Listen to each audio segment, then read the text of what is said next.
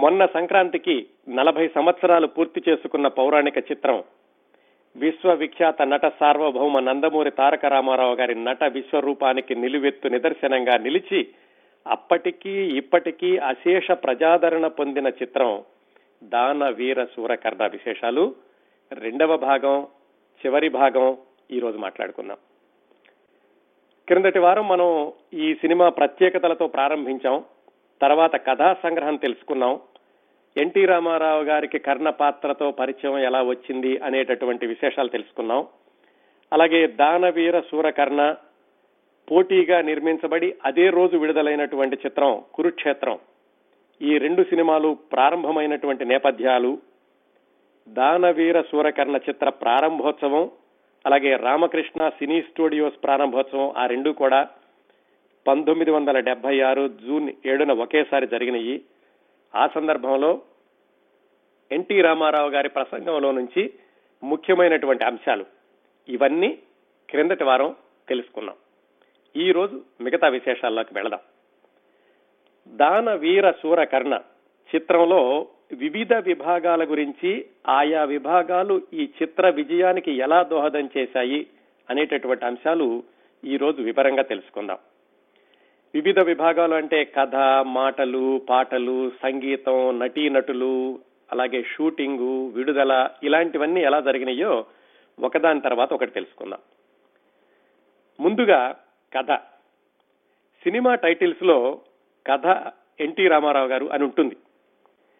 మహాభారతం అంటే మూల మహాభారతాన్ని వ్యాసుడు రచించిన కాలక్రమేణా ఏమైందంటే అనేక మార్పులు చేర్పులు జరుగుతూ వచ్చాయి. రకరకాల భారతాలు. ప్రచారంలో ఉన్నాయి. ఏమైందంటే ఎవరికి వాళ్ళు ఆ భారతాన్ని మళ్ళీ రాసేటప్పుడు సమకాలీన సమాజంలోని పరిస్థితులకి అనుగుణంగా ఈ పౌరాణిక పాత్రల యొక్క ప్రవర్తనల్ని కొంచెం అటు ఇటుగా మార్చడం కొన్ని కొన్ని సన్నివేశాలను చేర్చడం ఇలాంటివి జరుగుతూ వస్తోంది. ఈ దానవీర సూరకర్ణ కూడా మనం ఏమనుకోవాలంటే ఎన్టీ రామారావు గారు చెప్పదలుచుకున్న కోణంలో ఆయన వ్రాసుకున్నటువంటి భారత కథ అని చెప్పుకోవచ్చు. ఈ సినిమా షూటింగ్ జరిగేటప్పుడు ఒక ప్రెస్ మీట్లో రామారావు గారు చెప్పారు అసలు ఈ కథని ఎలా అనుకున్నాను ఈ కథలో ఏం చెప్పదలుచుకున్నాను అనే విషయాన్ని ఆయన విలేకరులతో ఇలా చెప్పారు. ఏమిటంటే బలహీనుల్ని బలవంతులు అలాగే తక్కువ వర్ణాల వాళ్ళని అగ్రవర్ణాల వాళ్ళు అడగ అణగదొక్కడం ఇలాంటి వాటిని నిరసిస్తూ చెప్పదలుచుకున్నాను. అలాగే స్నేహానికి ఉన్నటువంటి బలాన్ని దుర్యోధనుడు కర్ణుడికి ఉన్న మధ్య ఉన్నటువంటి ఆ ఆత్మీయతానుబంధాలని తెలియచేస్తూ సమాజంలో ఉన్నటువంటి కొన్ని అన్యాయాలను ఎదిరిస్తూ ఇలాగా చెప్పదలుచుకున్నాను. దుర్యో ఈ కౌరవుల్లో చాలా మందికి దుర్ అనేటటువంటి ఆ పదం చేర్చారు. అందరూ కూడా దుర్మార్గులే అనేటటువంటి అర్థం వచ్చేలాగాను. నిజానికి దుర్యోధనుణ్ణి రారాజు దృష్టిలో చూస్తూ ఆయన ప్రతిష్టకు భంగం వాటిల్లేటటువంటి సంఘటనలు ఏమైనా భారతంలో ఉంటే వాటిని తీసుకోకుండా అవి అలా జరిగి ఉండడానికి వీల్లేదు కదా. దుర్యోధనుడి యొక్క దర్పం దుర్యోధనుడి యొక్క ఆ రారాజు టీవీ దుర్యోధనుడిలో ఉన్నటువంటి మంచి కోణాలు వాటిని ఎక్కువగా చూపిస్తూ కథ తయారు చేసుకున్నాను అని ఎన్టీ రామారావు గారు ప్రెస్ మీట్లో చెప్పారు. క్రిందటి వారం చెప్పుకున్నట్టుగా ఆయన ఏమిటంటే ఈ దానవీర సూరకర్ణ చాణక్య చంద్రగుప్త వెంకటేశ్వర మహత్యం అలాగే శ్రీరామ పట్టాభిషేకం ఈ నాలుగు స్క్రిప్టులు రాసుకుని ఉంచుకున్నారు. సరే కారణాంతరాల వల్ల ముందుగా ఈ దానవీర సూరకర్ణ ప్రారంభించాల్సి వచ్చింది. ఆ విశేషాలు కూడా క్రిందటి వారం తెలుసుకున్నాం సరే కథ ఆయన రాసి పెట్టుకున్నారు. మరింకా సంభాషణలు కావాలి కథకి. మనందరికీ తెలుసు దానవీర సూరకర్ణ యొక్క విజయంలో అన్ని విభాగాలు ఎలా తోడ్పడనియో ఎన్టీ రామారావు గారి నటన ఆయన మూడు పాత్రలు కూడా ఎలాగా బలం చేకూర్చున్నాయో చేకూర్చినయో వాటన్నింటితో పాటుగా చిత్ర విజయంలో అత్యధిక శాతం ఆ చిత్ర విజయానికి తోడ్పడింది బలమైనటువంటి సంభాషణలు. ఈ విషయాన్ని అప్పటికీ ఇప్పటికీ కూడా ఎవరూ కాదనలేరు. ఎందుకంటే దానికి నిదర్శనం ఇప్పటికి కూడా ఆ బలీయమైనటువంటి సంభాషణలకి ప్రజాదరణ ఉన్నటువంటి కోణంలో చూస్తే ఈ చిత్ర విజయానికి సంభాషణలు ఎంతగా దోహదం చేశాయో తెలుస్తుంది. మరి ఎన్టీ రామారావు గారి కథ రాసుకున్నాక సంభాషణలు వ్రాసేది ఎవరు అని ఆలోచించారు ఆయన. ఎన్టీ రామారావు గారి కట్టండి బరువైన పాత్రలు బరువైన ఆహార్యం బరువైన సంభాషణలు అంటే చాలా ఇష్టం. బరువైన పాత్రలు అంటే ఏమిటి? మానసిక సంఘర్షణ కానీ ఇలాగ మానవ సంబంధాల గురించినటువంటి ఆ పాత్ర పడేటటువంటి మానసిక క్షోభ ఇలాంటివి ఎక్కువగా ఉంటే ఆయనకి ఆ బరువైనటువంటి పాత్ర అంటే చాలా ఆసక్తిగా ఉండేదట. అలాగే బరువైన ఆహార్యం మేకప్లో కూడా ఇప్పుడు చూడండి ఇందులో దుర్యోధనుడు దాదాపుగా పదిహేను కిలోగ్రాముల బరువున్నటువంటి నగలు కిరీటం అవన్నీ మోస్తూ ఉంటుంది ఆ దుర్యోధనుడి పాత్ర. ఆ తర్వాత బరువైనటువంటి సంభాషణలు. సంభాషణల్లో కూడా చాలా భావగర్భితంగా ఉండేవి సమాస పదభూయిష్టమైనవి. ఇలాంటివంటే రామారావు గారికి చాలా ఇష్టంగా ఉంది. పైగా ఇది పౌరాణిక చిత్రం కూడాను. అందుకని ఈ సినిమాలో భారతంలోని ముఖ్య పాత్రలలో ఆయన చూపించగల చూపించదలుచుకున్నటువంటి కొత్త కోణంలో సంభాషణలు వ్రాసేవాళ్ళు కావాలి ఆయనకి.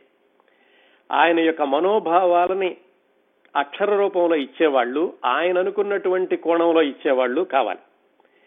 మరి ఇంత సరికొత్త బరువైన సంభాషణలు వ్రాసే ప్రతిభావంతుడైనటువంటి రచయిత ఎవరు అని ఆయన వెతకడం ప్రారంభించారు. సమర్థుడైనటువంటి రచయిత ఉండాలి ప్రతిభావంతుడై ఉండాలి ఆయన మనోభావాలను అర్థం చేసుకుని వాటిని సరిగ్గా తర్జుమా చేయగలిగి ఉండాలి. సాధారణంగా ఏమిటంటే ఎన్టీ రామారావు గారి పౌరాణిక చిత్రాలకి సముద్రాల జూనియర్ గారు ఆ సందర్భాల్లో రాస్తూ వచ్చారు. అలాగే పెంగళి గారు కూడా వ్రాసేటటువంటి సత్తా ఉన్నటువంటి రచయితే. అయితే ఎన్టీ రామారావు గారు ఈ దానవీర శూరకర్ణ విభిన్నంగా రావాలి కాబట్టి కొత్త రచయిత ఎవరా అని వెతుకుతున్నప్పుడు ఆయనకి రారాజు అనేటటువంటి ఒక నాటకమో పద్యకావ్యమో ఆయన చదవడం తటస్థించింది. అది చూసి ఆ రాసింది ఎవరు అని ఆరా తీయడం ప్రారంభించారు ఎన్టీ రామారావు గారు. అలా ఎన్టీ రామారావు గారు సారించినటువంటి సెర్చ్ లైటు గుంటూరు జిల్లాలో పొన్నూరులోని సంస్కృత కళాశాల మీద పడింది. ఆ సంస్కృత కళాశాల పేరు భావనారాయణ సంస్కృత కళాశాల అనుకుంటాను. ఆ భవన్నారాయణ సంస్కృత కళాశాల యొక్క ప్రిన్సిపాల్ గారి పేరు కొండవీటి వెంకట కవి గారు. అక్కడ తేలింది ఎన్టీ రామారావు గారి అన్వేషణ. ఒక్క సెకను ఈ కథని ఇక్కడ పాస్ చేసి కొండవీటి వెంకట కవి గారు ఎవరో తెలుసుకుందాం. ఆయన అసలు పేరు కొండవీటి వెంకయ్య గారు. ఈ పొన్నూరు సంస్కృత కళాశాలలో ప్రిన్సిపాల్గా పనిచేయడానికి ముందు కొన్ని కాలేజీల్లో ఆయన సత్తెనపల్లి మాచర్ల ఊటుకూరు ఇలాంటి చోట్ల తెలుగు మాస్టర్గా కూడా పనిచేశారు. ఆయన అప్పటికే అప్పటికే అంటే ఈ దానవీర సూరకర్ణ కోసమని ఎన్టీ రామారావు గారు వెతుకుతున్న రోజులకే ఆయన కావ్యాలు నాటకాలు వ్రాసి ఉన్నారు అప్పటికే. చాలా పద్యాలు కూడా వ్రాశారు. ఆయన వ్రాసినటువంటి పద్యాలను చూసి చెళ్ళపిళ్ళ వెంకట శాస్త్రి గారు ఆయన్ని వెంకట కవి అని పిలిచారు. అప్పటి నుంచి కొండవీటి వెంకయ్య గారు కొండవీటి వెంకట కవిగా పిలవడం అందరూ కూడా ప్రారంభించారు. ఆయన కొన్ని ప్రత్యేకతలు ఏమిటంటే ఈ కొండవీటి వెంకట కవి గారు అప్పటికే నెహ్రూ యొక్క జీవిత కథని కావ్య రూపంలో రాసి నెహ్రూ గారు జీవించి ఉండగా ఆయనకి బహుమతి కూడా ఇచ్చి వచ్చారు. అలాగే ఆయనకి చాలా ఇష్టమైనటువంటి ఇంకోటి ఏమిటంటే వసు చరిత్ర.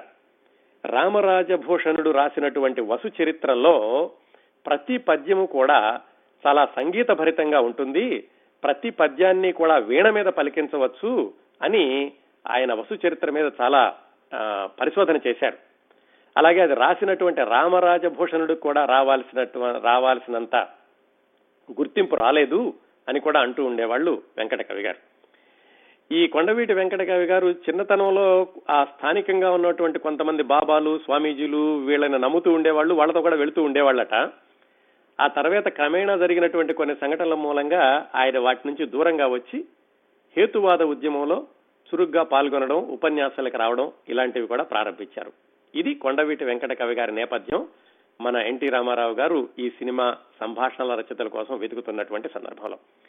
ఈ విశేషాలన్నీ కూడా కొండవీటి వెంకట కవి గారికి చాలా సన్నిహిత మిత్రుడు senior most journalist Narisetti Innaiah గారని ఆయన స్వయంగా చెప్పినటువంటి విశేషాలు మీతో పంచుకున్నాను. సరే ఆ విధంగా కొండవీటి వెంకట కవి గారిని ఆయన దగ్గ బాగా సరిపోతారు అని అనుకున్నాక ఆయనకి కబురు చేశారు ఎన్టీ రామారావు గారు.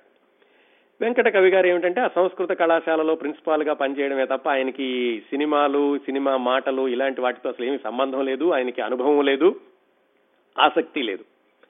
అదే సంగతి ఎన్టీ రామారావు గారికి ఆయన కబురు చేశారు. నాకు అసలు ఈ సినిమా గొడవ ఏమిటో తెలియదండి సినిమాలకి నాకు మాటలు రాయడం అంటే నాకు అసలు ఆసక్తి లేదు అది నా బలం కూడా కాదు అని కొండవీటి వెంకట కవి గారు చెప్పారు. మరి ఎన్టీ రామారావు గారు పట్టు వదలకుండా ఆయన్ని మద్రాసు రప్పించి వ్యక్తిగతంగా మాట్లాడి మాటలు రాయడానికని ఆయన్ని ఒప్పించారు. ఒక్కోసారి కొన్ని కొన్ని సంఘటనలు చాలా ఆశ్చర్యకరంగా ఉంటాయి. ఆ ఒక్క క్షణం అలా జరిగి ఉండకపోతే ఏమై ఉండేది అనిపిస్తుంది. మరి ఎన్టీ రామారావు గారు ఎలాగూ ఈ కొండవీటి వెంకటగావి గారు ఒప్పుకోవట్లేదు కదా అని ఇంకొకరి దగ్గరికి వెళ్ళుంటే ఏమయ్యేదో మనం ఊహించలేం కానీ మొత్తానికి ఎన్టీ రామారావు గారు పట్టు వదలకుండా మీరే కావాలి అని ఆయన్ని ఒప్పించగలిగారు. అలా మొదలైంది కొండవీటి వెంకట కవి గారు ఈ సినిమాకి సంభాషణలు వ్రాయడం అనేది. ఈ సినిమా పంతొమ్మిది వందల డెబ్బై ఏడులో వచ్చింది కదా. పంతొమ్మిది వందల డెబ్బై ఎనిమిదిలో నేను కొండవీటి వెంకట కవి గారిని వ్యక్తిగతంగా కలుసుకున్నాను. ఆయన విశాఖపట్నంలో వాళ్ళ అమ్మాయి గారు రీసెర్చ్ చేస్తూ ఉండేవాళ్ళు. అక్కడికి వచ్చినప్పుడు నేను ఇంకా యూనివర్సిటీలో ఉండగా వెళ్ళి కొండవీటి వెంకట కవి గారిని కలుసుకుని ఆయనతో చాలాసేపు సంభాషించే అవకాశం లభించింది పంతొమ్మిది వందల డెబ్బై ఎనిమిదిలో. అంటే అప్పటికి ఇంకా దానవీర సూరకర్ణ యొక్క సంభాషణలు ఇప్పటికి కూడా ప్రజాదరణలో ఉన్నాయనుకోండి అప్పటికి ఇంకా కొత్తగా ప్రజల్లో విపరీతంగా మారుమోగిపోతున్న రోజుల్లో. ఆయన స్వయంగా చెప్పారు మద్రాసులో ఈ సినిమాకి సంభాషణలు ఎలా రాశాను ఏమిటి అనేది. ఎలా వ్రాశారంటే ఆయన ఎన్టీ రామారావు గారు అడిగారట మరి వెంకట కవి గారు మీకు ఏమి కావాలి? మీకు కావాల్సినటువంటి ఏర్పాట్లన్నీ చేస్తాను. ఎక్కడ రాస్తారు మీరు సంభాషణలు అంటే ఆయనకు హోటల్ రూమ్ ఇప్పించాక. నాకు ఏమి వద్దండి. నాలుగైదు చుట్టల ప్యాకెట్లు ఒక ఫ్లాస్క్ నిండా కాఫీ ఈ మాత్రం చాలు నాకు అని చెప్పాను నేను. ఎన్టీ రామారావు గారు అలాగే నాకు ఒక ఫ్లాస్క్ నిండా కాఫీ ఎప్పుడైపోతే అప్పుడు దాన్ని పూర్తి చేయడం అలాగే నాలుగు చుట్టల ప్యాకెట్లు నాకు ఇచ్చారు. అలా నేను ఆ హోటల్లో కూర్చుని సంభాషణలు రాశాను అని చెప్పారు వెంకట కవి గారు. ఆయన సంభాషణలు రాస్తూ ఉండగా ఎన్టీ రామారావు గారు మధ్య మధ్యలో రావడం వాటిని చదవడం వాటిలో కొన్ని సూచనలు ఇవ్వడం ఆయన అప్పటికప్పుడే ఆ సంభాషణల్ని చేయడం అభ్యాసం చేయడం ఇలాంటివన్నీ కూడా చేస్తూ ఉండేవాళ్ళట ఎన్టీ రామారావు గారు. సరే ఒకటో రెండో ఆయన రెండు మూడు వర్షన్స్ రాశారు. మొత్తానికి ఆ విధంగా సంభాషణల్ని ఒక తుది రూపం ఇచ్చారు ఈ దానవీర సూరకర్ణలో ఇంకా ఈ సంభాషణల యొక్క గొప్పతనం గురించి ఎంత చెప్పినా మరికొంత మిగిలిపోతూనే ఉంటుంది. ఒక సంభాషణే కాదు ఎక్కడైనా మొదలు పెట్టండి దుర్యోధనుడు కర్ణుడు కృష్ణుడే కాదు ఏ పాత్రతో పలికించిన సంభాషణలలోనైనా కానీ ప్రతి సంభాషణకి కూడా కొత్తగా వినిపిస్తుంది ఒక కొత్త కొత్త అర్థం ధ్వనిస్తూ ఉంటుంది. అందరికీ తెలిసినటువంటి ఆ ఒక్క సంభాషణ తీసుకోండి. ఆచార్యదేవ ఏమంటివి ఏమంటివి అనగానే మనకు తెలిసిపోతుంది అది ఏ సినిమాలోది ఎవరు రాశారు ఎవరు మాట్లాడారు అనేది కూడాను. జాతి నెపమున సూతపుతునికి ఇంద నిలు ఇందు నిలువ అర్హత లేదందువా? ఎంత మాట ఎంత మాట? ఇది క్షాత్ర పరీక్ష కానీ క్షత్రియ పరీక్ష కాదే కాదు కాకూడదు ఇది కుల పరీక్షయే అందువా? నీ తండ్రి భరద్వాజుని జన్మమెట్టిది అతి జుగుప్సాకరమైన నీ సంభవం ఎట్టిది మట్టి కుండలో పుట్టిదివి కదా నీది ఏ కులము? ఇలా వెళుతుంటే ఎన్టీ రామారావు గారి ఆయన యొక్క వాగ్ధాటికి ఆ సంభాషణల యొక్క పలికేటటువంటి విధానానికి అది ఒక తుఫానులాగా అది ఒక మహోత్తుంగ తరంగ ప్రవాహంలాగా దానిలో కొట్టుకుపోని అభిమాన ప్రేక్షకుడు అంటూ ఆనాటికి ఈనాటికి కూడా లేడు అనడంలో ఏమాత్రం అతిశయక్తి లేదు. అలాగే ఈ సంభాషణలు చాలా వరకు గ్రాంధికంలో ఉన్నా కానీ అవి ప్రజలకి దూరం కాలేదు. ప్రజలకి ఏమైందంటే దానిలో ఉన్నటువంటి ఆ లయ అలాగే ఎన్టీ రామారావు గారు సంభాషణలు ఉచ్చరించేటటువంటి విధానం ఆయనటువంటి నటన వీటన్నిటితోటి ఆ సంభాషణలు ఇప్పటికీ కూడా సజీవంగా ఇంకా పచ్చగా పది కాలాలు మన్నుతూ ఉన్నాయి. ఇంకా కొంగడు కొండవీటి వెంకట కవి గారి యొక్క గొప్పతనం చెప్పుకోవాలంటే ప్రతి సంభాషణని కూడా ఉదహరించవచ్చు. అలాగే ఆయన ఇస్సి మజ్జారే అయ్యారే అనేటువంటి పదాలు వాడడంతో ఆ మహాభారతం కాలం ఆ సమకాలీనత అనేది కూడా వచ్చింది. ఈ సంభాషణలు రాసే రాసినప్పుడు ఎన్టీ రామారావు గారు వీటిని కూడా అభ్యాసం చేశారు. మరి సమాంతరంగా అక్కడ కురుక్షేత్రం ఉంది కదా దానికి సంభాషణలు రాసిన ఆయన కూడా అంత తక్కువ అంచనా వేయదగిన వ్యక్తి కాదు. ఆయన మహారథి గారు త్రిపురనేని మహారథి అని మన అల్లూరి సీతారామరాజు సినిమాలో అత్యంత శక్తివంతమైనటువంటి సంభాషణలు ఆయన మహారథి గారు అటు కురుక్షేత్రంలో సంభాషణలు రాశారు.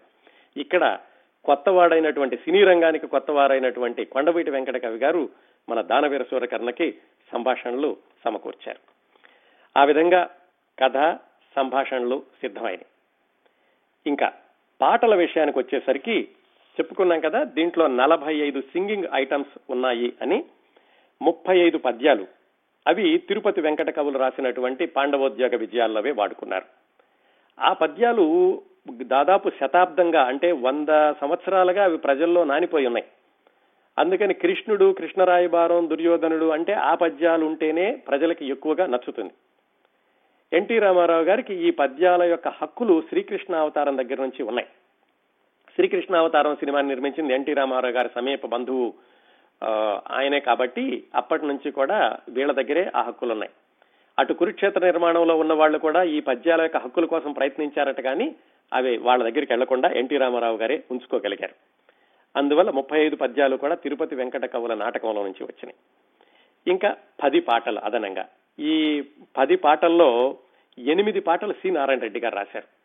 ఎన్టీ రామారావు గారు సినీ రంగానికి పరిచయం చేసినటువంటి సి నారాయణ రెడ్డి గారు ఎనిమిది పాటలు రాస్తే ఇంకొక రెండు పాటల్ని దాశరథి గారు రాశారు.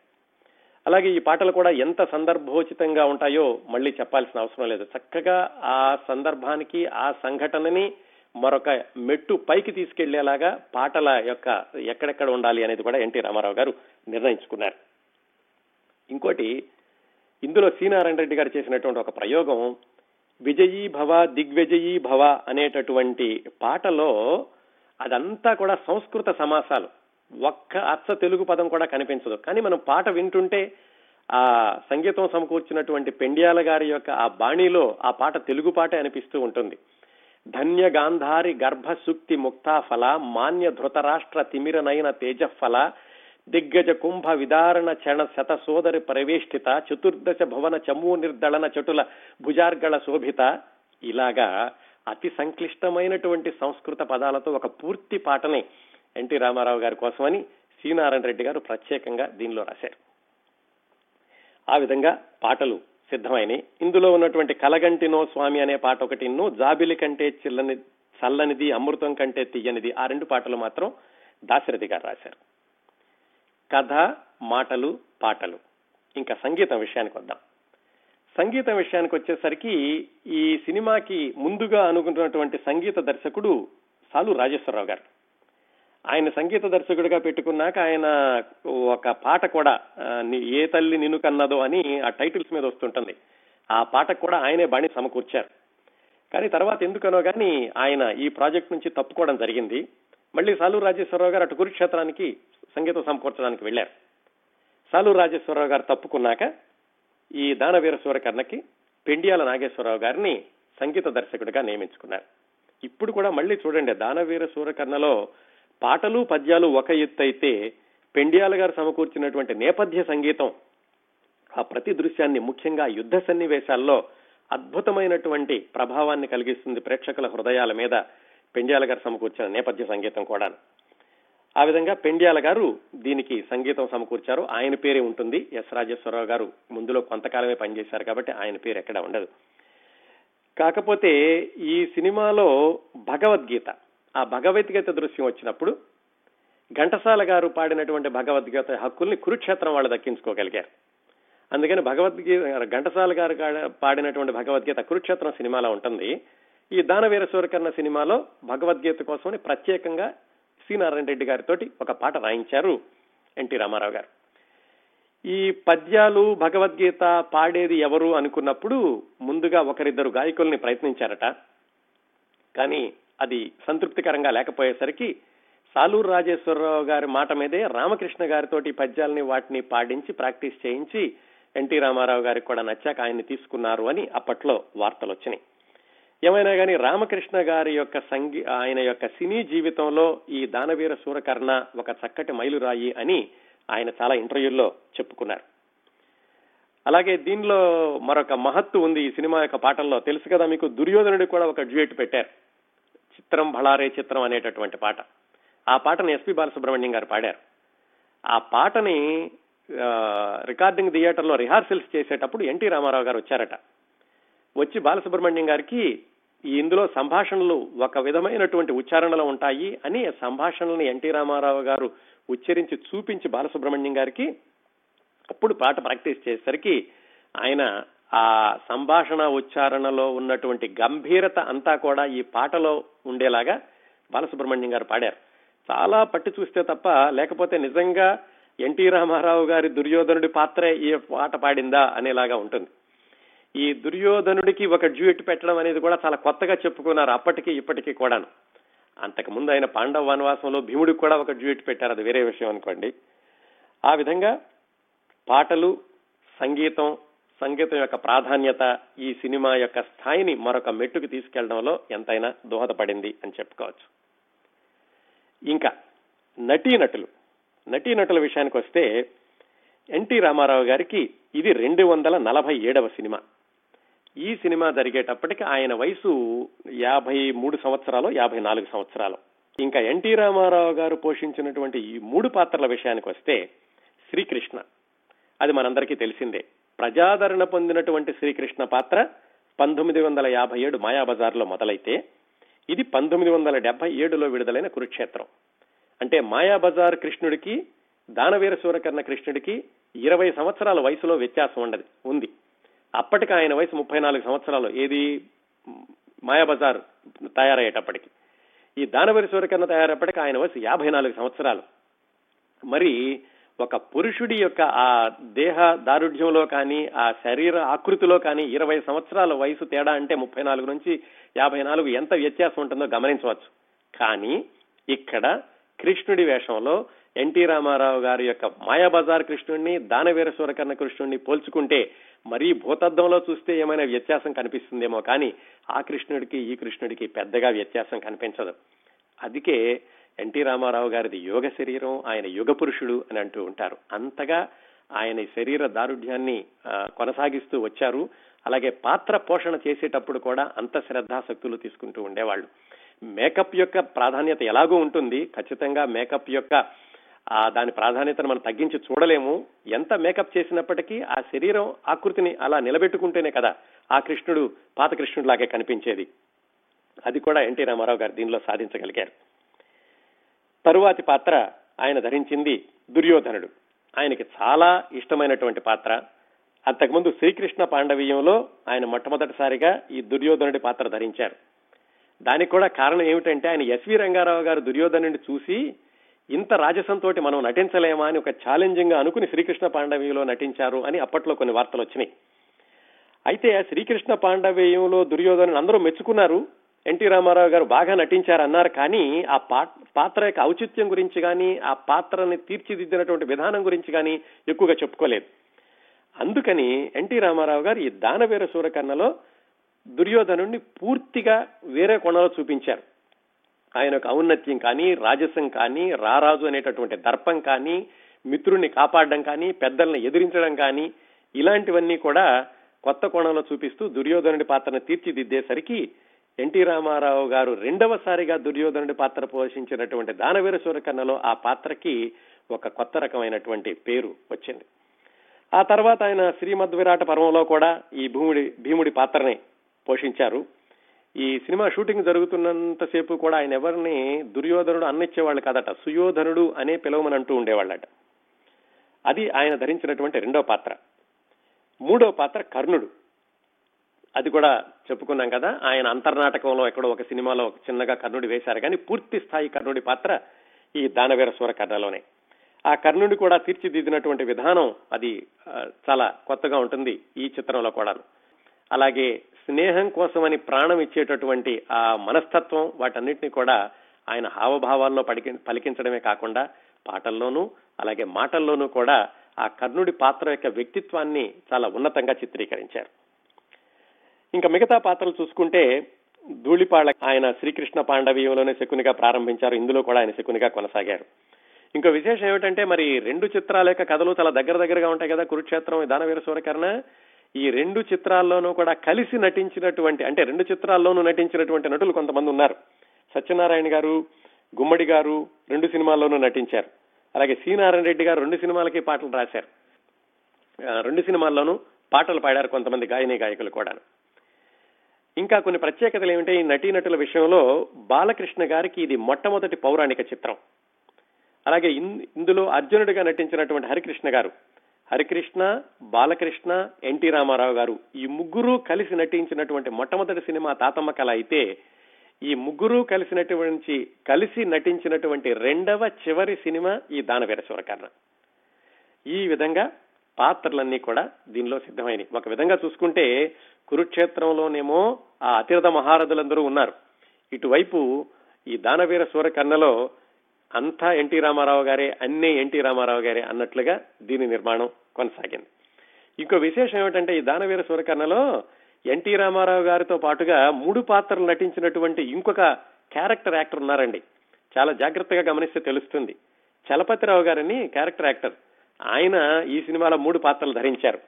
ఇలాగా చిన్న చిన్న వేషాలని బహువేషాలు వేయించడం అనేది కేవీ రెడ్డి గారు చేస్తూ ఉండేవాళ్ళు. పాతాళ భైరవ సందర్భంలో బాలకృష్ణ అని ఏలూరు నుంచి ఒక కుర్రాడు వస్తే హాస్యనటుడు బాలకృష్ణ అండి. అతనితోటి ఆ పాతాళ భైరవులో రెండు వేషాలు మూడు వేషాలు వేయించారు కేవీ రెడ్డి గారు. అలాగే ఎన్టీ రామారావు గారు కూడా దీనిలో చలపతిరావు గారితో మూడు వేషాలు వేయించారు.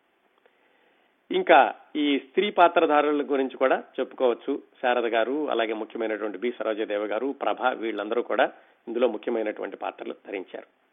ఇదండి కథ మాటలు పాటలు సంగీతం నటీనటులు. ఇంకా. ఈ సినిమా యొక్క షూటింగ్ ఎలా జరిగింది? షూటింగ్ సందర్భంలో అటు కురుక్షేత్రం ఇటు దానవీర సూరకర్ణ ఎలాగా పోటాపోటీగా జరిగినాయి అప్పట్లో జరిగిన విశేషాలు అలాగే విడుదలయ్యాక ఈ సినిమా సాధించినటువంటి ఘన విజయాలు ఆ విశేషాలన్నీ కూడా ఇప్పుడు తెలుసుకుందాం. నిజంగా దానవీర సూరకర్ణ నిర్మాణం అనేది ఒక పరిశోధనా గ్రంథానికి తగినటువంటి సమాచారం ఉంటుంది. మరి ఎందుకు ఎవరు కూడా ఎందుకని మరి ఈ సినిమా నిర్మాణం మీద పరిశోధన చేయలేదో కానీ నిజంగా చేస్తే కనుక ఎన్నో అత్యద్భుతమైనటువంటి విషయాలు బయటపడేటటువంటి అవకాశం ఉండేది. ఆ రోజుల్లో ఆ షూటింగ్లో పాల్గొన్న వాళ్ళు ఎవరైనా దీని గురించి ఒక సమగ్రమైనటువంటి సమాచారం రాసి ఉంటే. ఎందుకంటే ఈ దానవీర సూరకర్ణ ఇరవై ఐదు రేళ్ళ సినిమాని చెప్పుకున్నాం కదా నాలుగు గంటల పది నిమిషాలు నిడివి దృష్ట్యా. ఆ సినిమా యొక్క నిర్మాణం నలభై మూడు పని దినాల్లో పూర్తి చేయడం అనేది అసలు ఊహకందనటువంటి విషయం. ఎందుకు నలభై మూడు రోజుల్లో ఎందుకు పూర్తి చేయలేరు? ఆ విషయాలు చూద్దాం. ఇప్పుడంటే మనకి computers graphics colour grading colour corrections అలాగే డిజిటల్ షూటింగ్ ఇవన్నీ వచ్చినాయి. అలాగే ఏదైనా షూటింగ్ చేయగానే వెంటనే ఎలా వచ్చిందో చూసుకుని అప్పటికప్పుడు తీసేసి మళ్ళా చేసుకోవడం అలాంటి సౌకర్యాలన్నీ ఈ రోజుల్లో ఉన్నాయి. అలాగే ట్రిక్ ఫోటోగ్రఫీ కానీ ఈ ఇద్దరు ఒకే తరం ద్విపాత్రాభినయం త్రిపాత్రాభినయం అలాంటివన్నీ ఈ కంప్యూటర్ గ్రాఫిక్స్ తోటి చాలా తేలికవుతుంది కానీ ఆ రోజుల్లో నలభై సంవత్సరాల క్రిందట ఏమాత్రం కంప్యూటర్ అనేది ఈ చిత్ర నిర్మాణంలో ప్రవేశించక ముందు నలభై మూడు రోజుల్లో ఇంత సుదీర్ఘమైనటువంటి చిత్రాన్ని నిర్మించడం అనేది అసలు ఊహకందనటువంటి విషయం.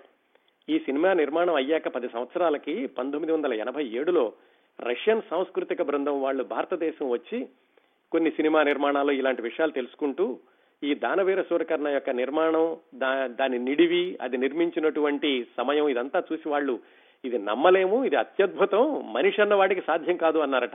అది ఎన్టీ రామారావు గారు చేశారు. అందుకని సాధ్యపడింది. ఆయన యుగ పురుషుడు అన్నారు అందుకే. ఇంకా ఈ నలభై మూడు రోజుల్లో ఎందుకు తయారవడం అంత విచిత్రం అంటే చాలా చాలా కోణాలు ఉన్నాయండి దీనిలో.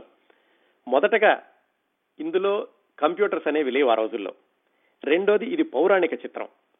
పౌరాణిక చిత్రం అనగానే సెట్టింగులు అలాగే ఆయా పాత్రధారుల యొక్క మేకప్ వాళ్ళకి ఆభరణాలు ఇలాంటివన్నీ సిద్ధం చేయాలి. మేకప్ చేసేటటువంటి సమయం కూడా ఎక్కువ ఉంటుంది.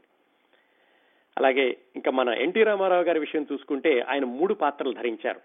అంతేకాకుండా దర్శకత్వం నిర్మాణం అన్ని వచ్చినాయా లేదా చూసుకోవాలి. దర్శకత్వం మిగతా పాత్రలకి ఎలా చేయాలో చెప్పాలి.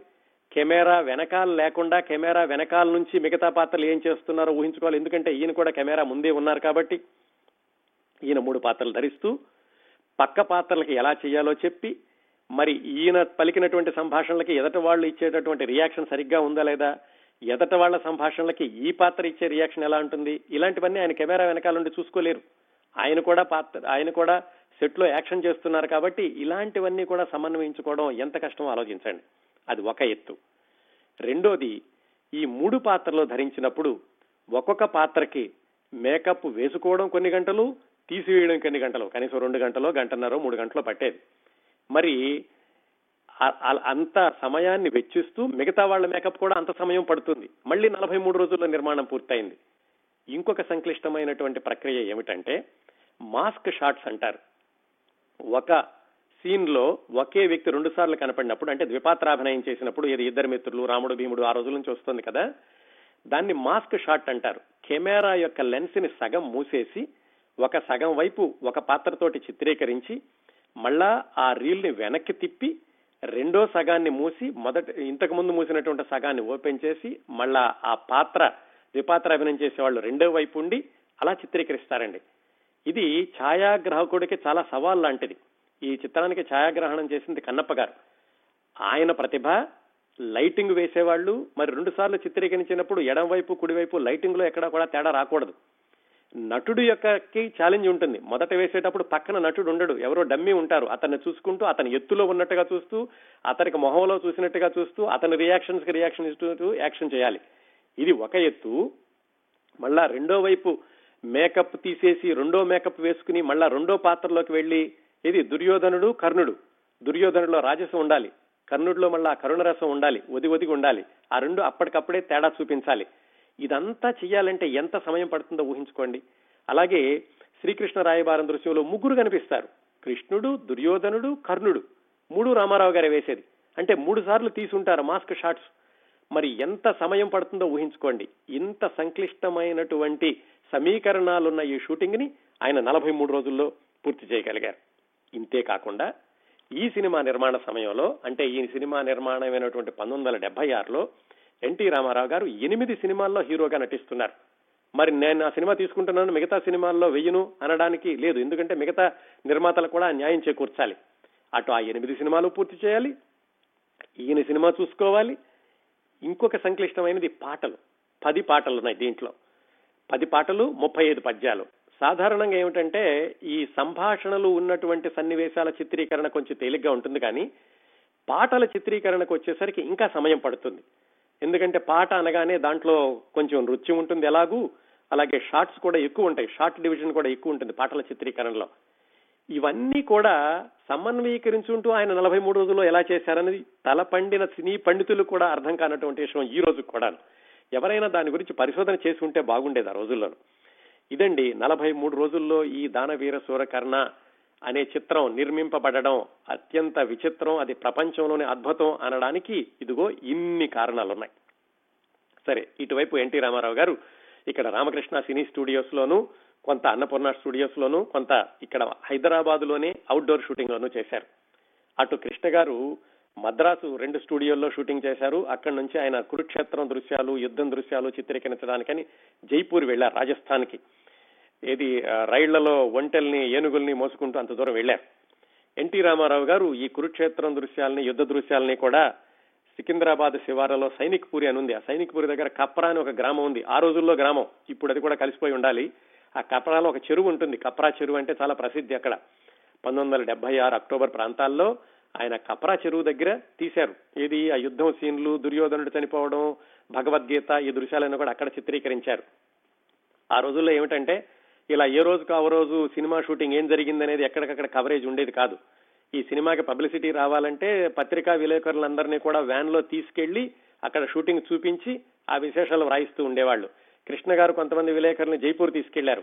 రామారావు గారు విలేకరులందరినీ సైనిక్పూర్ తీసుకెళ్ళి ఆ షూటింగ్ జరిగేటప్పుడు ఆయన మీటింగ్ పెట్టి ఆ షూటింగ్ సందర్భంలో ప్రెస్ ప్రెస్ మీట్ పెట్టి ప్రెస్ వాళ్ళందరికీ విశేషాలన్నీ కూడా చెప్పారు. ఇక్కడ సైనిక్పూర్లో జరిగినటువంటి షూటింగ్ కూడా ఆయన ఒంటెలు ఏనుగులు వీటన్నిటినీ కూడా కర్ణాటకలోని బీదర్ నుంచి తీసుకొచ్చారట. అక్కడ ఎలా చేశారంటే షూటింగ్ మొన్న మధ్యన ఇంటర్వ్యూలో చెప్పారు హరికృష్ణ గారు బాలకృష్ణ గారు. సాయంకాలం వరకు ఆ సైనిక్పూర్లో షూటింగ్ చేయడం మళ్ళా అక్కడికి వచ్చేసి అక్కడి నుంచి రాత్రిపూట మళ్ళీ ఈ స్టూడియోలో షూటింగ్ చేయడం కొంత రామకృష్ణ స్టూడియోస్ లేక మళ్ళీ అన్నపూర్ణ స్టూడియోలో షూటింగ్ చేయడం ఆయన దాదాపుగా నిరంతరం షూటింగ్లో ఉన్నట్టుగా చేశారు. అందుకనే నలభై మూడు రోజుల్లో సాధ్యమైంది. ఇంకా కొన్నిసార్లు షూటింగ్ చేసేటప్పుడు ఈ సెట్టింగులు వేయడానికి సమయం సరిపోక కలర్స్ రంగులు అవి వేయడం కూడా వాళ్ళ పిల్లలు కూడా రంగులు వేస్తూ ఉండేవాళ్ళట. ఈ మయసభ దృశ్యమో ఇలాంటిది ఏదో చిత్రీకరించడానికి వచ్చేటప్పుడు మొత్తం సెట్టింగ్ అంతా కూడా కలర్స్ పూర్తి అవ్వలేదు. అప్పుడు రామారావు గారు ఏంటి చేశారంటే ఒకవైపు కలర్స్ వేసి అక్కడ క్లోజప్స్ తీసి రెండో వైపు రంగులు వేసి దాని క్లోజప్ తీసి ఆ రెండు వైపులా కలర్స్ అయిపోయాక అక్కడ నుంచి లాంగ్ షాట్లో తీసి ఇలాగా ఎందుకంటే యుద్ధ యుద్ధ ప్రాతిపదిక మీద పూర్తవ్వాలి సినిమా. అటు కురుక్షేత్రం వస్తుంది కాబట్టి సంక్రాంతికి ఎట్టి పరిస్థితుల్లో విడుదల విడుదలవ్వాలి కాబట్టి ఇంత ఇదిగా పూర్తి చేశారు. రామారావు గారి వజ్ర సంకల్పం ఆయన యొక్క ఆత్మవిశ్వాసం ఒక విధంగా చెప్పుకోవాలంటే మొండితనం. అందువల్ల ఆ సినిమా ఇంత సంక్లిష్టమైన సమీకరణాలు కూడా దాటుకుని ఎట్టకేలకు అది జనవరికి నిర్మాణం పూర్తయింది. అలాగే పోస్ట్ ప్రొడక్షన్లో కూడా మద్రాసులో రీ రికార్డింగ్ మిక్సింగ్ డబ్బింగ్ ఇదంతా కూడా మద్రాసులో చేశారు. అటు కురుక్షేత్రం కూడా నాలుగు థియేటర్లో డబ్బింగ్ రెండు రికార్డ్ రెండు థియేటర్లో రీ రికార్డింగ్ అటు జరుగుతోంది. రామారావు గారి దానవీర సూర్య కూడా దానవీర సూర్యకర్ణ కూడా మద్రాసులోనే వివిధ డబ్బింగ్ స్టూడియోల్లో డబ్బింగ్ రీ రికార్డింగ్ పూర్తి చేసి పంతొమ్మిది వందల డెబ్బై ఏడు జనవరి పదకొండున సెన్సార్కి పంపించారు. సెన్సార్ కూడా ఏమిటంటే ఆ రోజుల్లో ఎప్పుడు పడితే అప్పుడు సెన్సార్ చేసేవాళ్ళు కాదు. ఒక వరుస ప్రకారం ముందు అప్లై చేసుకుంటే ఆ రోజు మాత్రమే సెన్సార్ చేసేవాళ్ళు. మరి దానవీర సూర్యకర్ణకి ముందుగా అప్లై చేసుకోలేదు కాబట్టి ఆయన జనవరి పదకొండున ఈ తరం మనిషి అని పల్లవి ఫిలిమ్స్ అని యమగోళ సినిమా తీశారు తర్వాత. వాళ్ళ యొక్క డేట్ ఉంటే ఆ స్థానంలో దానవీర సూరకర్ణని సెన్సారింగ్ చేయించి జనవరి పద్నాలుగుకి సిద్ధం చేశారు. అటు కురుక్షేత్రం కూడా జనవరి పన్నెండుకి ఫస్ట్ కాపీ అయితే వాళ్ళు పన్నెండునో పదమూడునో సెన్సారింగ్ చేయించి వాళ్ళు కూడా జనవరి పద్నాలుగున విడుదల చేశారు. సరే ఫలితం అందరికీ తెలిసిందే అనుకోండి. ఈ సినిమా మరి నిడివి దృష్ట్యా ఏం చేశారంటే ఈ సినిమా విడుదలైనప్పుడు ప్రత్యేకమైనటువంటి షోస్ చేశారు. ఎలాగా? సాధారణంగా ఉదయం ఆట అంటే పది గంటలకి మ్యాట్ని అంటే మూడు గంటలకి ఫస్ట్ షో ఆరు గంటలకి సెకండ్ షో తొమ్మిది గంటలకి. అది ఒక విధమైనటువంటి స్టాండర్డ్గా ఉండేవి సమయాలు ఆ రోజుల్లో.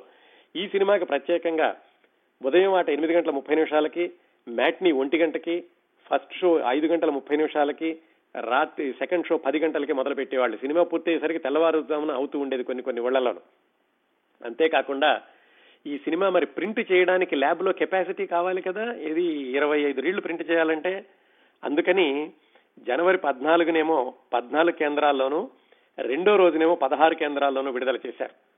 మొత్తం విడుదలైనటువంటి ముప్పై కేంద్రాల్లో కూడా డెబ్బై రోజులు ఆడింది. ఇరవై ఏడు కేంద్రాల్లో ఎనభై నాలుగు రోజులు పదిహేను కేంద్రాల్లో తొంభై ఒక్క రోజులు అలాగే తొమ్మిది కేంద్రాల్లో శత దినోత్సవం చేసుకుంది. హైదరాబాద్లో అయితే రెండు వందల యాభై రోజులు ఆడింది. అయితే అటువైపు కురుక్షేత్రాన్ని కూడా తక్కువగా చేసి చూడలేం. ఆ కురుక్షేత్రానికి కూడా అంటే మంచి రివ్యూలే వచ్చినాయి. ఆ రోజుల్లో సమీక్షలే వచ్చినాయి. బాగానే తీశారు ఆ సినిమా కూడాను. కాకపోతే ఎన్టీ రామారావు గారి యొక్క ఆ మూడు పాత్రల ప్రభావంలో ప్రేక్షకులు పూర్తిగా తన్మయులైపోయారు. అందుకని కురుక్షేత్రం కొంచెం రెండవ స్థానంలో ఉండాల్సి వచ్చింది. ఈ సినిమా సమీక్షలు రాస్తూ రాశారు. ఇందులోనేమో దానవీర సూరకన్నలో కథ చకచక వేగంగా నడిచిపోయింది. కురుక్షేత్రంలో చాలా ఉపకథలు తీసుకునేసరికి ఉపకథల సమాహారంగా మిగిలిందే తప్ప కథలన్నీ కూడా ఒక దారంలో గుదిగురిచ్చినటువంటి పువ్వుల్లాగా కనిపించలేదు అని అప్పట్లో ఈ రెండు సినిమాల్ని పోల్చి చూసినటువంటి విలేకరులు సమీక్షలు రాశారు. ఈ సినిమాకి ఉన్నటువంటి ఇంకొక రికార్డు కూడా చెప్పుకున్నాం. ఏమిటంటే పంతొమ్మిది వందల డెబ్బై ఏడు జనవరిలో విడుదలైనప్పుడు కోటి రూపాయలు వసూలు చేయడమే కాకుండా రెండోసారి విడుదలైనప్పుడు పంతొమ్మిది వందల తొంభై నాలుగులో అప్పుడు కూడా కోటి రూపాయలు వసూలు చేసింది. అప్పుడు కూడా ఈ సినిమా యొక్క రేట్లు అరవై లక్షలకో ఏమో అమ్మారట. అప్పుడు కూడా ముప్పై రోడ్లు ముప్పై ప్రింట్లతో విడుదల చేశారు. చేస్తే అప్పుడు కూడా కోటి రూపాయలు వసూలు చేసింది. మొట్టమొదటిసారిగా నిర్మించినప్పుడు అయితే ఈ సినిమా యొక్క ఖర్చు సుమారుగా పది లక్షలకి అటు ఇటు అయ్యింది అని చెప్పి అప్పట్లో వార్తలు వచ్చినాయి. ఇన్ని విశేషాలు ఉన్నాయండి. దానవీర కర్ణ చిత్రం నిర్మాణం వెనకాల. ముఖ్యంగా అన్నిటికంటే కూడా మూడు విషయాలు చెప్పండి దానవీర సూరకర్ణ గురించి అంటే ఎన్టీ రామారావు గారు మూడు పాత్రలు నటన సంభాషణలు. మూడోది ఈ చిత్రం నిర్మాణమైనటువంటి విచిత్రం. నలభై మూడు రోజుల్లో ఇరవై ఐదు రేళ్ళ సినిమా నిర్మాణం అవడం అనేది.